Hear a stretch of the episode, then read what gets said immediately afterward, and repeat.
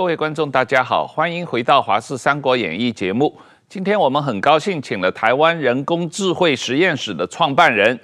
，PTT 的创世神杜义景先生来上我们的节目。杜义景，你好。Hello，主持人好，呃，观众朋友大家好。啊，石板先生好，大家好。对，呃，杜义景，这个呃，你最近我看到很多媒体有啊、呃、谈到你最近在呃对于。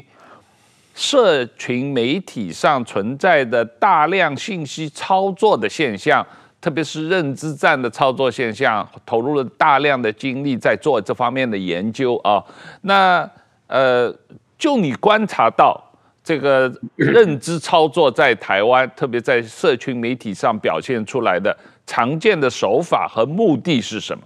台湾人工智慧实验室，我们是在二零一七年成立的时候，因为我们是在做可信任、负责任的人工智慧嘛，所以我们其实也有看到，就是像现在今年是生成式科技的元年了，所以在成立的时候，我们就有试着用这种大型模型，像 ChatGPT 来衡量，就比如说网络上有哪些消息，那有哪些使用者针对这些消息做什么样的行为。那借由这种人工智慧，我们其实可以去挖掘出哪些使用者行为是有问题的。那有问题了之后，那我们就可以知道他做哪些呃哪些操作。那这个其实并不是一个新闻哦，就是像那个呃二零一九年康桥分析事件，它其实就是揭露了这种呃利用社交媒体做这种呃精准行销来做政治服务，来就叫做认知作战。它其实最主要就是针对民主国家的各个总统选举，比如说像美国总统选举、英国脱欧、台湾二零一八年选举，在这个看桥分析事件，它其实都是有它琢磨的这个痕迹哦。那所以在在在你如果说是看它的目的，其实很多就是借由这种国际型的这种社群媒体啊、在上面去借再借由这种不管是精准行销的工具。啊，或者是这种，呃，城市去控制这种五毛网军的这种方式，那去影响到一个国家人民对一个议题的认知，进而在他的呃民主国家里面造成纷乱，或者是说造成他行为上面的改变。我注意到你们台湾人工智慧实验室最近一段时间，通过人工智慧来分析这个网络的操作手法，你们推出了一个。社群媒体观察系统啊，这系统背后的逻辑是什么？你刚才提到的网络上的协同账号、协同行为，你怎么定义这些协同账号、协同行为的？在疫情的时候，我们跟国际的这个伙伴一起在去看这种疫情相关的讯息操作，那我们其实就发现到非常多的账号，这些账号其实他们都是一个口令一个动作，它其实是。有目的的在一个议题下面出现，但是在另外一个议题又会不见，那它很像就是 follow 一个，就是它并不是一个 follow 一个 commander，呃，不是 follow 一个 celebrity 或是 KOL，那而且它它是有一个非常，呃，就网络上有一个好像一个 commander 的角色，他只要做只要做什么样的发布，那就会有大量的账号把相关的讯息到各个呃这个社群的平台去。做发布，那这种协同性啊、其实透过长时间大量的观察，我们就可以用这种人工智慧的角度，大量的阅读，然后就把这些账号找出来。那这个些账号，我们就把它叫做协同账号。也就是说，这些账号并不是一般的使用者，它有可能是五毛，它也有可能就是公关公司的这种呃专门拿来洗议题的这个账号，或者是说它是透过程式去产生啊。呃产生呃去发动攻击的这些账号，呃，我们把它叫做协同账号。嗯，这个石板先生，你知道前一段时间不是有一个林北好游事件吗？对，嗯，抓住一个国民党的党工叫许泽斌，对，他一个人控制了一千个脸书账号。对，我我不知道这个有没有关系，就是说他被抓起来以后，来我的脸书骚扰的人少了很多，哎。嗯，这个不光是我，包括像于北辰将军，好好几个人都有共同的想法，就是可能他也许，呃，就是说不是他本人嘛，他他带的假账号下面可能还有假账号嘛，他应该是个团队嘛。过去我在脸书上不管写什么文章，一定会进来一些。就是类似假账号，就是说点开它一看就是一个呃一个植物啊或者一个风景图，然后下边只有一两条的那那那种账号，然后就过来来攻击我，就是说批批评就是台湾啊，或者是呃替中国说话等等。但是说我觉得他被抓以后。就我我许泽斌许泽斌被抓以后，我我周围的这个脸书的网络环境清新多了。我我想这个是是应应该是很有关系的。对，其实你被好友操作的那个事件是极端事件嘛？极端事件我们在 Ali，我们其实也有是有观察到，鸡蛋事件其实是在三个星期大概有一百多个战场。那一百多个战场，其实透过像传统的我们在讲说，你需要透过这事实查核再去。debunk 辟谣，这个是不可能的。那我们，所以我们把这个这种现象叫做辟谣地狱。也就是说，其实现在经经过这些工具的帮助，经过这种生成式科技，其实要创造大量的呃误导讯息，其实是很容易的。那借借由这个平台以及这种呃协同账号去创作误导议题，你可以看，其实在鸡蛋事件它的操作是成功的。那你我们如果是看看他这个协同账号，他们在运作，就是有刚才像斯巴米夫讲到，它的运作有几种，它的运作有的是专门来，有些账号它是像免洗账号，就是很容易被删的，它就是专门来造谣的。那有些账号是他专专门是来传递的、传播的。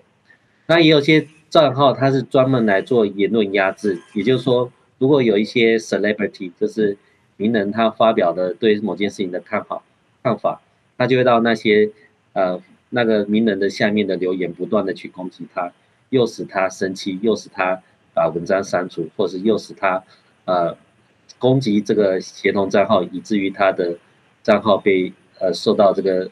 社群媒体的这个言论审查。所以，所以其实我们可以看得到，这个协同账号他们在在分工其实是。呃，很绵密的，而且是它是非常有目的的，就是针对一个议题，第一个议题，它其实会呃发动攻击。那如果说我们我们呃人工智能实验室，我们为什么要做做这个平台？其实最重要也是要让大家知道这种状况是存存在的。那所以这种东西，呃，这种这种东西状况存在，台湾又是一个在全世界来讲，尤其我们在亚洲是算是最言论自由的这个地方。我们是不能随便讲说，哦，我们不允许别人去发言。但是，当这种呃以城市或者是以协同账号来操控民主国家的这种呃相关的这个议题，我觉得这件事情是呃的确需要被受到重视。那所以以这以这个呃以这个像像这种民主国家的这种形容账号的控制，也是在最近在不管我们在 AI Lab 我们在跟欧盟或者是在美国。在探讨，其实从疫情开始就一直有在做探讨，这也是为什么在在美国的这个呃二零二二年其实就出了这个 AI Bill of Right 它其实 AI Bill of Right 就是要保障呃我们这种自然人的发言在网络上不应该被这种机器人或者我们讲僵尸账号攻击而限缩了我们自己的言论自由。那另外一方面就是呃在欧盟，欧盟其实在最近出了这个 AI Act。它也是特别讲到，就是说像这种大规模的这种 social scoring，就是你的这个社会信用，以及大规模这种心智控制，这种都是在欧盟禁止的范围。就是说我们不能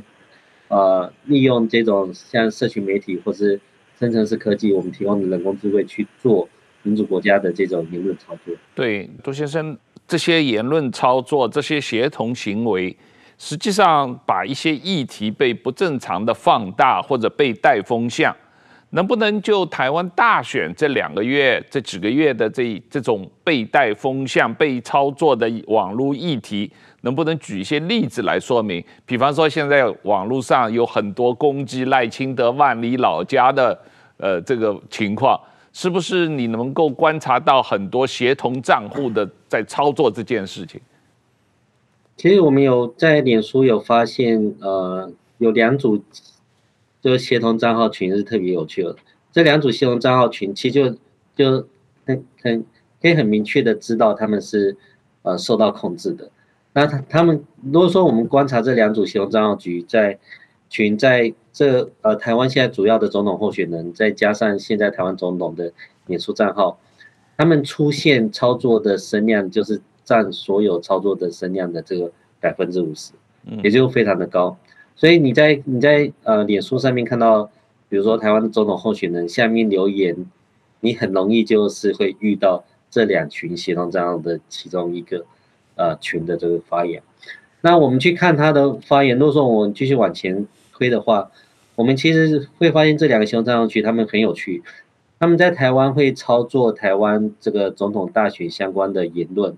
那那会去呃攻击台湾相关的这个议题，同样他也会用英文在美国操作美国的民生问题，以及去攻击美国总统 Joe Biden，所以这个这是蛮有趣的，就是说代表说这个。哇，这个协同账号群其实他是非常的国际化，他又说中文又会说英文，他啊忙着啊忙着在台湾选举，但是也会到美国 去操作这个美国的这个选举。那同样的，我们在我们在看他操作的这个过程，尤其像最近我们我们在看他的言论是非常的呃，大概是百分之四十到五十，非常 consistent with 这个官媒的这个论述主轴，所以我们大家大家看呃，中国官媒在对台湾的总统选举的这个评论，每个月大概都有几个论述主轴，像比如说像从一开从前比较前几个月的话，就是会有很多这种兵凶战危啊，比如说美国把战争带到台湾啊，或者是说呃台湾选的哪个候选哪个政党候选人就会造成战争啊，这样这样的论述其实就会看到。协同群体也去 echo 这样的论述，那同样呃，比如说像之前有一个呃有一个这个叫做呃南海工作会议，说什么美国呃美国要跟台湾发展生化武器的这个假消息，其实我们也看得到，就是说这个小消息其实这个协同账号群啊、呃，就我们刚指的这两个协同账号，他就很卖力的在做散播，那。所以其实，在前一阵子的这种，呃，主要的主轴，我觉得它是在以这个台湾的安全稳定，呃，可能会陷入战争，来有点类似，呃，吓台湾的这个民众。那到了最近这几个月，呃，接近的选举，你就发现他们操作的议题就会变成到民生的议题。那民生的议题就是有点像积碳的议题，就是这种属于民生的议题。那这种居住争议，呃，住房的问题，这也是民生的问议题。那像比如说，呃，这个课纲的，其实我们也有看到这两个协同账号群，其实，呃，前一阵子是非常的重视这个台湾的课纲，然后到了，呃，最近其实就是呃，就是呃，就是一直在讲这个，比如说呃，赖副总统的这个老家违建的这个问题，我们都可以看到这个协同账号群出现的这个踪迹。那也就是说，呃，可以看得出来，就是呃，以你现在的官媒的主轴，其实也是到了最近，你可以看到官媒的主轴对台湾的呃影响，它主要也是开始走向民生议题。那其实这个协同账号群他们的主轴也跟着走走向这个民这个这个民生的议题。其实我们都可以看得到，呃，还蛮明确的这个一致性的关系。嗯。你刚才讲的这个脸书上的这这两个协同账号群，你说他们声量很大，大概每一个协同账号群里面有多少账号？你怎么把他们归类在一个协同账号群的？他们有二十个账号，还是有两百个账号？大概会有多少账号在做这种协同行动？呃，就是不同的协同账号群，他们的账号数是不一样。那我们刚刚讲到的那个。那两个协同账号群其实都是有数百个账号哦，对，哎呦，每个协同群都有几百个账号，数百个账号，对，是是是，呃，而且你说他们的整个所所关注的议题，跟中国官媒所关注的议题有非常大的呃同步的效应，或者非常高的类似性。应该说他他可能就是呃他的论述主轴是很 follow 这个呃，官媒怎么去论述在台湾总统选举的这这个部分。嗯，那当然，这个你说论述是有非常高的一致性，有证明什么，这个我也不知道。但是就可以看得出他，他在台湾在操作民众的这个影响力的时候，他其实是帮忙去放大，呃，比如说战争的恐惧，或者是帮忙去放大这个呃，比如说 ECFA 造成的这个民生相关的这个结果。那其实 ECFA 我们也有注意到，ECFA 它还有。分不同的这个支线，有从这个，比如说塑胶，有从农产品，也有去做一些相关的这个论述。对，那其实纵观来讲，就是说，它最主要的就是在，呃，从之前的这个国家的安全安定到最近，其实就主要是在讲民生的议题。你刚才讲的这两个特别活跃的账号群，协同账号群，主要在脸书上嘛？那就你的观察，在抖音、TikTok 这个平台上，你们有没有观察到这个操作上面的一些特征呢？跟脸书上比较不同的，或者说几个不主要大的平台，脸书、YouTube、呃 TikTok 或者呃 PTT、X，呃或者在现在是 X，这个就是 Twitter，他们都有一些操作上不同的状况吗？哦，其其实每个每个社交媒体平台都有协同账号群，然后也有多都有它的呃，你可以看得出他们协同账号群的光谱跟用途。像比如说在 Twitter 的协同账号群，呃，操作美国总统选举的就会比台湾多很多。嗯，那那如果说是在 TikTok，其实 TikTok 从一开始，呃，对台湾的总统候选人就有非常大的。其实，其实我我我就我讲说，TikTok 已经选好台湾总统，这这一点都不为过。就是他已他已经是非常明确，就是在支持某一个候选人，而且是不断的在放大他相关的言论以及声量，有非常多的这个短影音，呃，不断的这个我也不知道从哪里就是不断的产制跟出现。那 YouTube 的话，YouTube 比较有趣，就是 YouTube 跟 TikTok、呃、都是。YouTube、TikTok 跟 Facebook，其实他们也有非常多的短影音，但 YouTube 的通常 YouTube 的形容账号群，他们通常是会呃诱导人去看这个 YouTube 的内容，而不是传递某种认知的意向。这有可能就是跟 YouTube 它本身的这个阅读界面，其实其实你在 YouTube 的这个频道下面留言，其实一般人不会看有关，但是。在在下面多留言，多去 promote，其实 YouTube 它就会把这个影片去推送给更多使用者看。那所以它 YouTube 的这个使用章节，它比较多是拖，他他不会特别去讲什么样的立场，但是会呃不断的去鼓励民众去看某个这个 YouTuber。那 YouTube 这些 YouTuber 你如果仔细去看，就是他们就是会伪装成这种比如说论述的这种中立者，生活的的达人，那再去。那在里面再去夹带一些他们想要传递的这个认知议题。那我们其实也透过这个人工智能的方式，我们把这个所有的这个短影音哦，就包含 YouTube 跟 TikTok，我们做个整理。其实我们就发现，协同账号群呃推的这这个 YouTube 跟 TikTok 的短影音，他们论述支持的国家以及反对的国家都非常的明确。那同样的，他们在操作什么样的总统候选人？的一些喜好跟这些跟这个让使用者有觉得好感或是不好的感觉也非常明确，所以其实以这些短影音的来讲的话，就是我们可以知道，就是说这些 YouTube 呃，YouTube 它是有大量内容相似的短影音，虽然是不同的制作人啊，在 YouTube 网络上去发布，那发布完之后再去透过。呃，这个协同账号去把这影片贴呃 promote 上来，但是如果说这个影片要传递，你就会看得到，就是说呃，反而是会透过 PTT 或者透过 Facebook 其他的这个社群媒体再去做传递，所以它的协同账号的角色就是你可以看得到，就是有的是专门创作这个误导性的内容，那有的是专门做传推，那有的专门是做传播，这个是。会有不同，对，嗯，所以你把这些协同账号分成做内容的造谣者或者假中立者，还有传播者，还有粉丝经营者，你把他们分成好几类，然后他们在各自在不同的社群媒体上的都有各同各自不同的功能。啊，其其实不是我把它分成好几类，这个是其实就是透过这种人工智慧的方式，它我们自动去看得出他们不同账号的之间的这个光谱。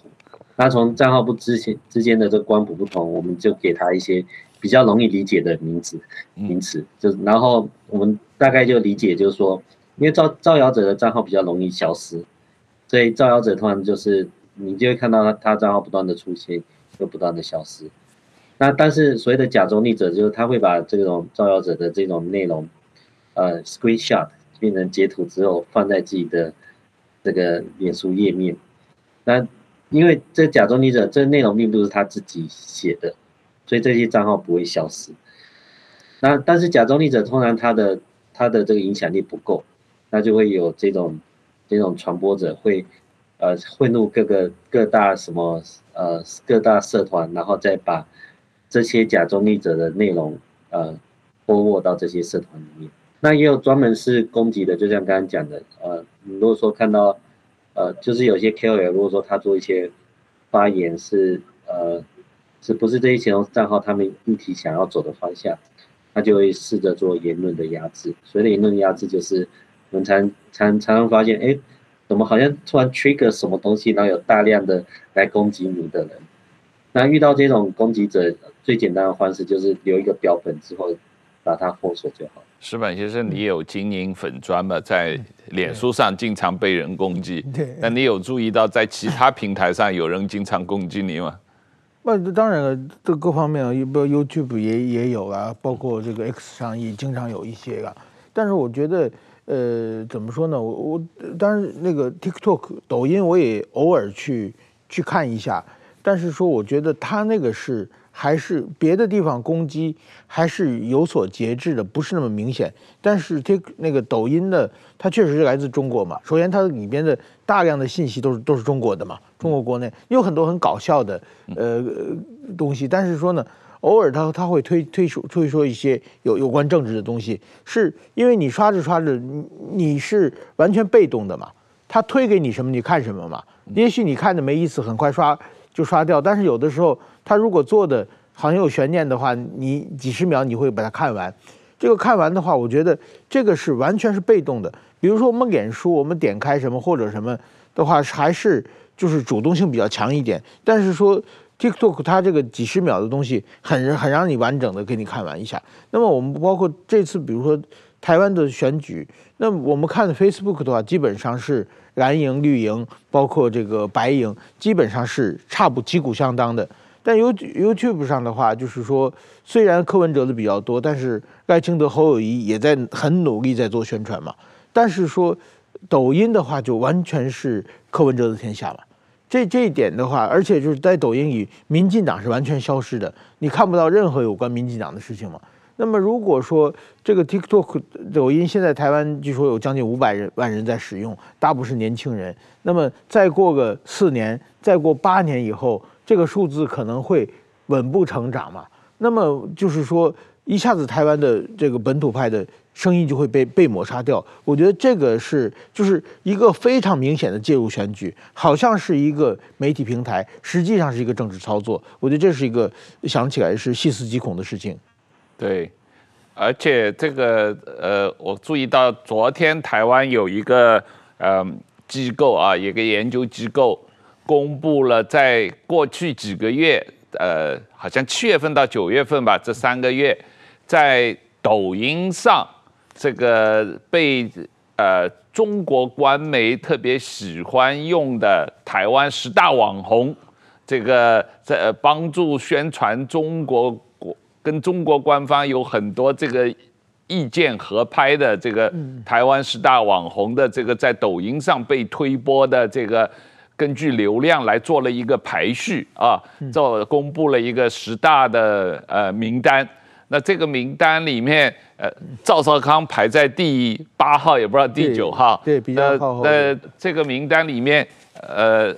这里面这些网红你都认识吧？我都认识，都是介介文吉是第一名，赖岳谦。像介文吉、赖月谦在台湾属于相当极端的这个言论的，他们在台湾其实的受到支持，嗯，我支持他们主张台湾人，我想也就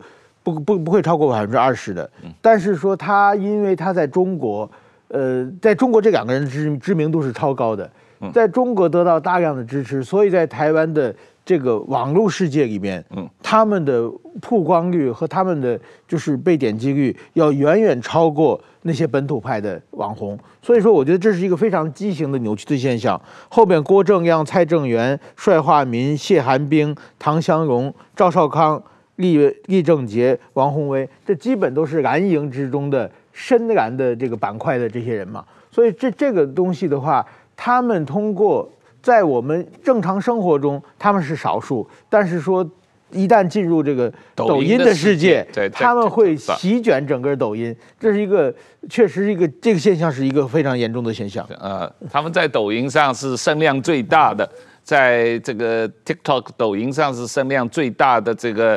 呃网红，然后然后抖音上应该有很多像你们观察到的协同账号在帮忙。推销他们的意见嘛，推销他们的节目吧。从我们这边观察，抖音是一个呃，就是完全跟其他的社交媒体是不一样的这个光谱吧。就是说，它其实你可以看得到，就是说，当然比如说有各政党候选人，但是你在抖音你可能只有看到一个政党候选人。那那那台湾你可以看得到很多的声音，但在抖音上面，你如果说你把这个光谱拿拿出来去做个一个衡量的话，就是在上面是一个不对称的作战。那这个为什么会有这个？结果当然是跟这个平台的这个演算法是有关。那演算法如果说它是可以可以 favor 呃某一个人，其实它的它的这个声量就会大非常的多。那你喜欢的社群媒体，喜欢社群媒体其实也不是中立的，因为它是拿钱办事的。但是至少呃它是拿钱办事。但以以这个抖音的话，它就不只是拿钱办事，而是它是会有呃。其实以这个中国，其实你去看他前日颁布的这种社区媒体演算法的这种规定哦，就是说以后的推荐社区媒体推荐一定是要符合这种国家的利益，而且是呃，而且是会需要在有相关部门要先报备才可以去做使用，所以他他其实在管控这种呃民众的认知是非常明确，是不能违背给他的这个国家利益，对。所以就是中国政府已经用法律规定，像抖音、TikTok 这样的平台所使用演算法，必须符合中国国家利益啊，必须受中国政府监控。所以说这个算是已经是公开的这个相关的消息了。那这也就是为什么你可以看到，在美国开始有这种人工智慧的呃人权伦理相关的讨论，也是这个原因。我是想问一下，呃。你个人成，你大家都叫你是这个 PTT 的创始大神，就你观察 PTT 的这个台湾本地的社群媒体，他的网军的协同账号的操作情况严重不严重？他的情况有什么特殊性？刚才我们比较没谈到 PTT 的状况。哦，PTT 当然有特定的看板就。PTT 其实也蛮大的，但是如果说是在特定版看板，比如说像八卦版，它的状况就很严重。所以八卦版你可以看得到，就是协同账号它其实是会有一些手法，比如说他会去带风向，就是这个议题进来，他他你就会看到这些账号抢着在留言里面抢前几推，那那也会洗版面，就是说，比如说呃，他会。引述一个新闻的标题，那那个那那个新闻的标题，他不断的用回文的方式让这个新闻标题不断的出现在版面上，那他也会去做一些攻击，就是像在 PT 上面攻击某特定的政党跟特定的候选人，这声量是非常非常的大，就是我们看行动团体的这个操作，那这也这也就是为什么为什么 AI Lab 我们其实就也。推出了一个 A P P 叫米因 N I N，就是让大家，如果说你有看到相关的这个消息，你可以到这个平台上面去看。当你觉得，哎，怎么会有这么多这样的声音，好像不是我平常在日常生活看得到的，那你可以透过我名，你可以去看一下，这个是不是有受到协同操作操作的这个议题。但是你们的系统可以抓到这些 所谓的协同账号，可是你并没有办法发现这些协同账号背后是什么人，甚至 你都不太很能确定这些协同账号到底是台湾境内的还是境外的账号。其实，在 PTT 蛮有趣的，因为 PTT 反而是 IP 是公开的，所以 PTT 比如说你你如果说真，比如说他是真的造谣的话，那或者是像之前就是就是曾经呃佩洛西来台湾的时候，就有很多什么从中国打来的啊，或者是在在海海上在挖炉看到这个什么军官的服饰啊，但这种的话就是你如果是 去做。去去报警，然后去调查的话，这个 IP 是可以拿来做调查。那我们其实 PD 你 也也曾经看过，就是有有些这个调查就是发现，其实这些 IP 很多就是透过中国的这个 router 网络的资讯通信当做跳板 VPN。那这些账号也有很多，因为八卦版它是老乡民才可以使用嘛，它有这个登录的限制。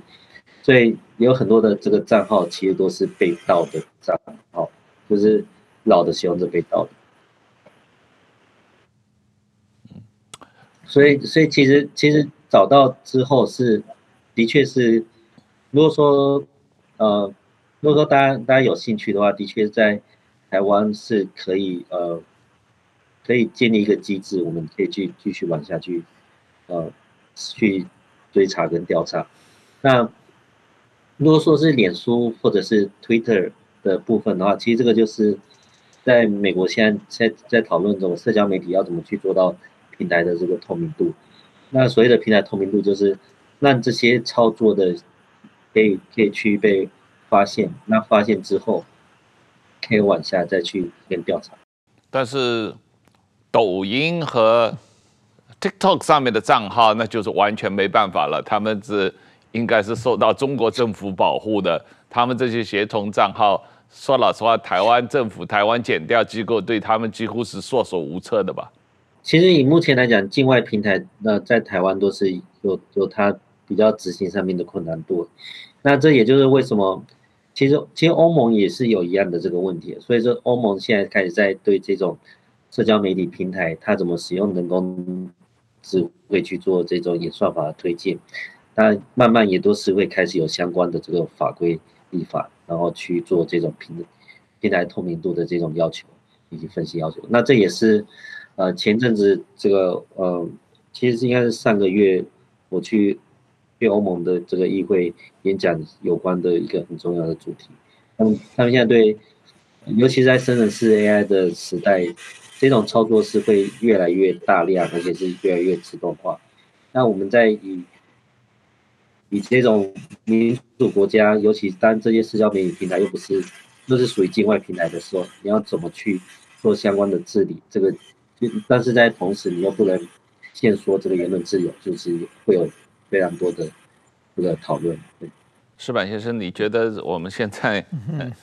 从民主国家的角度来讲，我我想日本政府也碰到类似的问题，很头痛啊。这个这个，一方面我们要保护言论自由，对；另一方面，现在呃，这个平台虽然说像像脸书啊、像推特啊、像 YouTube 这些西西方国家的平台，对，他们刚才杜奕瑾说他们是。有一些商业利益在背后，为了钱，你可以通过花钱来买流量，来这个呃呃做一些操作，呃，但是反过来，像抖音和 TikTok，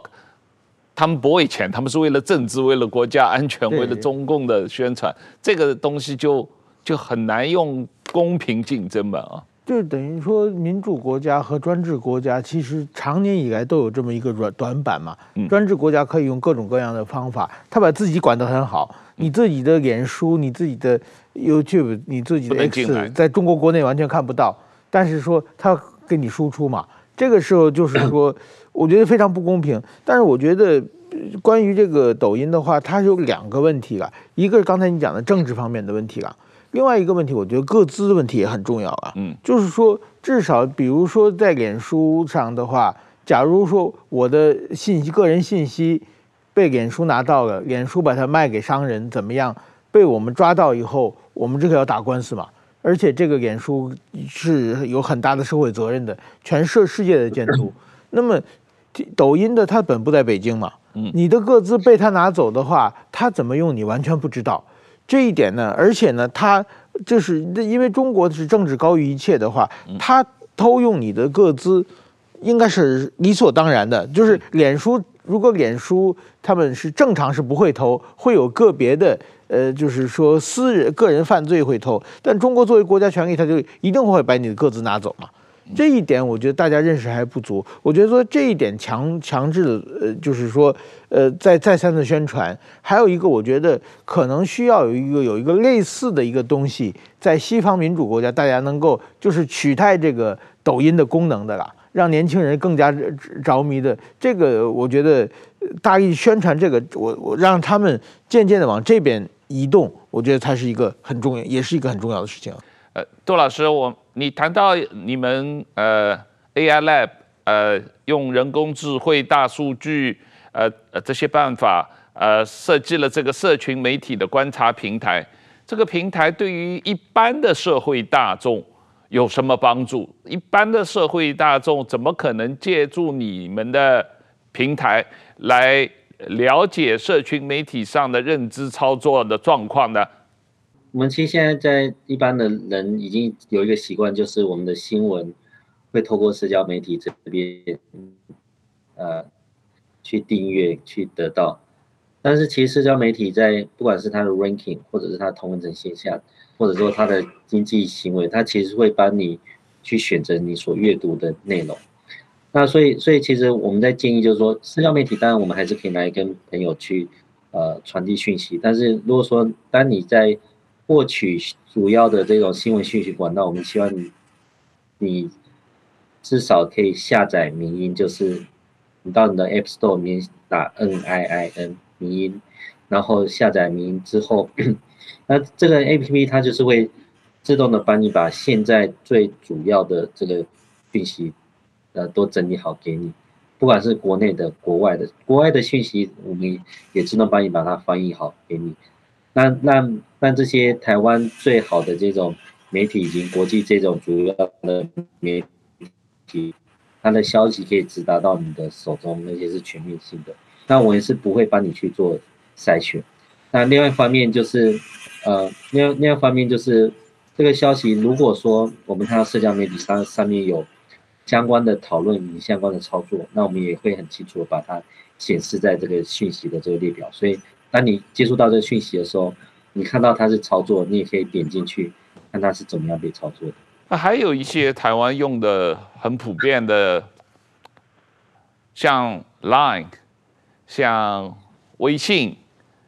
这些相对比较封闭的平台。你们有什么办法观察到它上面的现象吗？因为特别台湾人呃的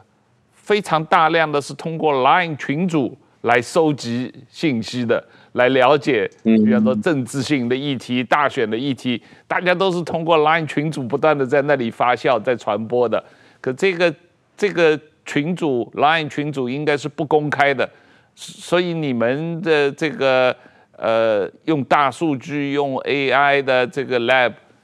是应该会很困难来收集这方面的信息吧，来观察这方面的，呃呃，在 Line 上的操作行为吧。就在这种封闭的群组，通常我通常一般的，就是因为我们也不不方便去接触到这个封闭群组这这个内容，但 Line 的话可能就是会比较，呃，需要的话就是呃，如果说你看在里面接触到一些你觉得。有有问题的消息，你想想知道是不是操作的话，你还是一样可以到迷因里面，因为通常操作的消息不会只有在 Line 上面，Facebook 上面以及这些 PD 上面也会有，那你就可以看到这些讯息的全面的观点以及它是怎么样的被误导，这也是一个一个情况。那呃，最后呃，我我们来谈一下这个呃，你们观察到。中国政府的官媒呃一些风向性的宣传或者节目，跟社群平台上你们观察到的协同账号的操作之间的关系，你们怎么能够来通过你们的这个呃呃人工智慧或者大数据的这个研究？怎么能够把这个中国官媒的这个立场，或者他们想带风向，和你们在社群平台上这些协同账号的操作，这个中间的连接是怎么样能够观察到的？对，我我们其实就是像呃，现在大家都应该有用 ChatGPT，那 ChatGPT 就是一种大型模型，它就是可以理解，比如说当你有一篇文章出来的话，它可以理解你这个里面的论述主轴，所以。你中国官媒的，其实不是我们看的，不是只有中国官媒，我们是全世界的这个媒体。那当然，大家有兴趣的是，比如说中国跟俄罗斯的这个官媒，呃，比如美国就特别跟欧洲特别关注俄罗斯的官媒，那在台湾就是比较关注中国官媒。那那我们就这些官媒，因为它跟其他地民主国家的媒体不一样，就是它它通常能够较为新闻，它是一定是。上面许可的才可以播出来的这个内容，那所以上面许可播出来的内容，我们就可以知道哦，大老板的这种这种国家的大老板的他们的论述主轴是什么？那你依照他的论述主轴，你透过大型模型去把它分析出来之后，那你就可以去看，呃，比如说像呃，我们现在讲说这个网络上不是有非常多的这个短影音嘛，那有这非常多的这个 YouTuber 拍影片嘛。那短影音影片，他们里面的论述主轴有多少是跟官媒是一致的？同样，你可以看到，就是说，在台湾、呃，我们在这些协同群体，他们去操作的这个账号，他们其实每个账号，他们有时候也会推他们相关的这个，这个叫 narrative，就是他怎么去传递这些认知的意向。那这个些认知的意向，如果说是跟光媒论。论述的主轴是有一致的，那其实透过大型语言模型，我们都可以知道，我这个协同团体，他在最近这个月在 ECFA 的议题，他讲了些什么事情？那讲的这些事情，如果说跟光美的主轴一二三四五都一致，那就代表说他们十个里面有六成一致，那其实就是他们的呃这个其实论述主轴是非常的这个清楚，也就是他就是依照光美的这个呃。这个主轴再去在台湾去散布。那其实我们在这个鸡蛋事件的时候，我们也有注意到，就是其实鸡蛋事件在从鸡蛋的呃台湾鸡蛋不够到，比如说在讲鸡蛋的这个食安议题，一直到这个鸡蛋土地产厂商的这个问题，你都可以看得到这个论述主轴在议题上面是 one by one 的这个 align，这这非常的，就是说非常的一致，这个。信息出来之后，呃，网络上面的操作就同时间的这个进来，那同时间的进来，你可以看到相关的这个新闻媒体在下面推文，呃，留言，其实就是这些账号就会出现去做这项这方面的传播。杜一简，我看到你们的一些分析报告，注意到最近在 TikTok 和抖音上，呃，有两个议题，就是官呃官媒特别关心台湾的民生议题，一个是讲大学。大量大学关闭的问题，一个是一零八课纲的问题，呃，好像最近中国官媒对这两个问题特别的关心。然后我就注意到，呃，这两天这个总统候选人辩论的这个发表会上，柯文哲就把这两个议题作为重点提出来的议题，在他的这个发表会上提这个所谓台湾大学大量关闭的问题和一零八课纲的问题。所以我我就想搞清楚这个关系，是因为柯文哲在他的发表会上提出了这两个问题，所以中国的抖音或者中国的官媒就大量的去推这方面的议题，还是倒过来，因为柯文哲看到在抖音上有大量的节目在推这个大学关闭和一零八课纲的问题，所以柯文哲就在他的总统发表会上把这两个议题。作为重点提出来再讲，这个关系两两种都有可能啊，但但其实我们从这个协同群的观察，我们的确也是看到蛮多的这个协同操作是有点像他，他其实是在想给这个台湾当局的 TDC Maker 下一个指导棋，就像比如说在南白合作之前的这个破局之前的这个会议，你可以看到这个协同操作有有很多其实他是在攻击这个侯友谊，他其实是在降低侯友谊的这个气势，然后再增加这支持支持柯文哲的这个力量，促使这两边的合作。但是，一一旦这个蓝白合失败之后，啊，我们就就可以看得到，比如说像 PDD 协同群，就是这个七哥跑猴的声音就出来了。但其实到最近又又又反过来了，就是又看到这个七哥跑猴的声音，这个协同操作不见了。就我我们可以看得到，这个操作感觉，嗯，不见得说是呃，不见得是属于哪个政党候选人的，但是。感觉这个操作的确是会影响到台湾的这些政党候选人，他去做一些很重要的 议题的探讨以及这个决定。所以，所以有一个有趣的现象就是说，呃，大家大家以为这个网络的声量是民众的民意啊，但是当你当你如果透过这种协同操作去控制到网络的声量的时候，给你也会间接的影响到这些主要的这个呃。决策者他们之间之后的论述主轴，那我们是可以看得到是有这这有这方面的关联性。嗯，那那这也是观察这件事情有趣的地方，就是我们可以看得到哪些议题是被操作起来的，那被操作起来的议题哪些后来是有被呃这种主要的决策者呃呃拿拿下来当做一回事。那有那有些是怎么样去做 response，我们都在这里都可以看到。嗯，但是我我但我觉得这个这也是给我们一个警讯嘛，就是说，以未来在台湾，你在我我们只要是做重要的决定，一定要可以知道，一不能像以前以前都是这种，很多人觉得是呃网络上的舆论就是民意啊，那现在网络上的舆论不见得是民意，有些是操作的这个声量，那一定是要能够把它。区分的出来，你才会做出真正正确的决定。呃，今天时间差不多了，非常感谢杜奕瑾先生，呃，跟我们连线来跟我们解释，呃，这个社群媒体怎么样被操作的这种状况，这个影响到呃民主社会深化民主的情况。那呃，今天非常感谢你的时间，呃，谢谢杜奕景，谢谢石板先生，谢谢大家。